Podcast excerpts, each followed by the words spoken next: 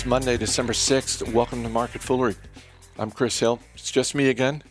We'll get other people in the mix tomorrow, I promise. But right now, it's just you and me.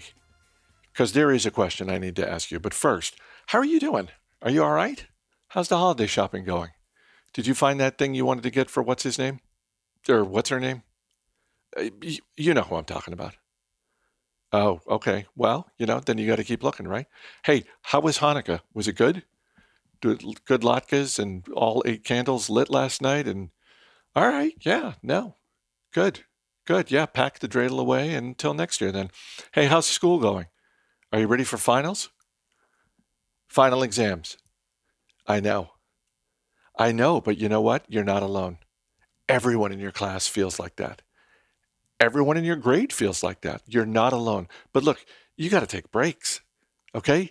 You can't just lock yourself away and say, "Well, I'm I'm going to be in my room studying for the next 5 hours." Like that's not going to work. You're going to fry your brain and you're not going to be as productive. So build in some breaks. Take some study breaks, take a walk, watch a show, get outside with other people, go look at some decorations. You're going to do fine, all right? You're going to do well in your finals, and then it's winter break and you can relax. So do your studying, but seriously, get outside every day and look around. Did you get a Christmas tree this weekend? I did too. Yeah, normally I'm I'm like a mid-December guy with the tree, but after last year, I had to go early. I mean, it's crazy, right? Hey, speaking of crazy, can we talk about last week? Yeah, let's talk about that for stock investors. Holy cow.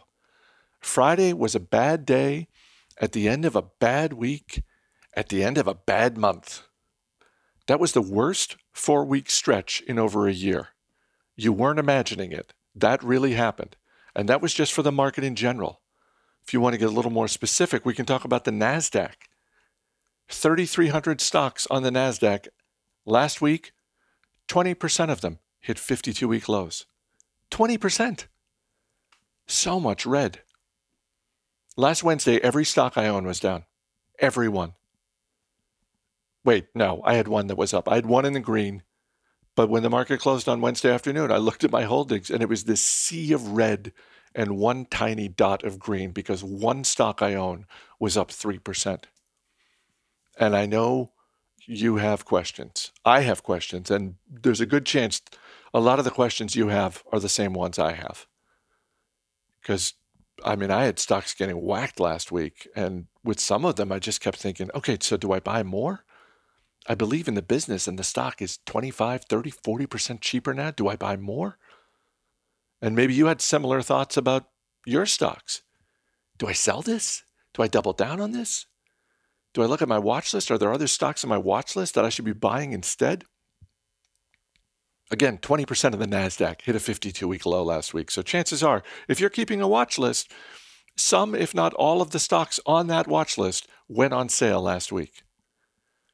So much red, so much emotion, so many questions. And I know today was better. I know the headlines uh, tonight and on Tuesday morning will be about how the Dow was up 600, 700 points or whatever. But after a week like that, that came after three other weeks like that. So, after a month of gut punches and seeing red, there's really only one question when it comes to stock investing Are you in or are you out? At a time like this, right now, that's the number one question that matters. And the only person you need to answer that question for is yourself. And the good news is, there is no wrong answer. There really isn't. I've said it before, and I will continue to say it. There are plenty of smart people whose paths to financial independence have been, are, and will continue to be paved with index investing. And I, after the last few weeks, I'm sure wherever John Bogle is, he's smiling. And I like John Bogle. Anyone who ever met John Bogle couldn't help but like John Bogle. But you and me, we're stock investors. And it's perfectly natural to feel scared or confused or just down any other emotion after the past four weeks that we've had because this isn't fun. This is not the fun part of stock investing. Just like March 2020 was not fun. That was a scary month. Although we, we came out of that okay. Thomas Paine wrote, These are the times that try men's souls. He was writing about war. This isn't war, so I'm not suggesting that this rough patch we've gone through as stock investors is trying anyone's soul. But these are definitely the times that test people's stomachs, which is also not a fun time. Even if something good is attached to it, any endeavor that tests your stomach is going to be rough, okay? It could be a roller coaster. It could be a 72 ounce steak that you get for free if you eat the whole thing. Running a marathon, investing in stocks, all four of those are going to test your stomach. And I want to be clear I'm not talking about the process of picking which stocks to invest in. There are a lot of factors that go into that. There's a lot of nuance. Some of it is about us as individuals, how old you are, your financial situation, what your priorities are, whether you're married or you have kids or other people that you're supporting. There's so many things that are just about you as an individual. Then there's the whole other category of the stuff that's about the businesses. The research that we do around companies, their industry, competition, the management. Who are the people running this business? Picking which stocks you want to invest in, that is nuanced, that is layered, and I am not talking about that. I'm not asking you a question that involves nuance. This is binary. Okay? Either you're a stock investor or you're not. And either is fine.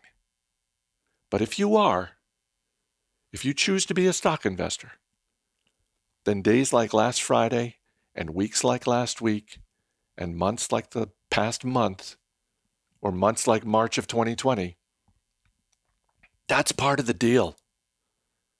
That's the price of admission. We're on the ride and that's what the ticket costs.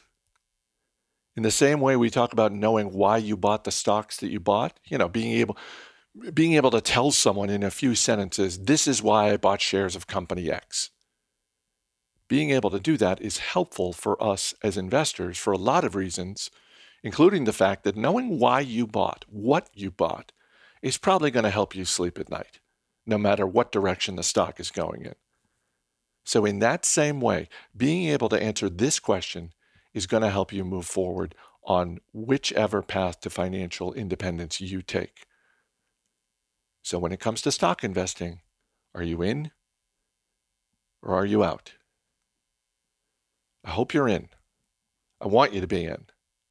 But I also know that only you can answer that question in a way that works for you. So please do that. And if you're in, well, I'll be here on your podcast machine talking with other fools, and we'll work our way down the path together. In the meantime, here's the Ramones. I'll see you tomorrow.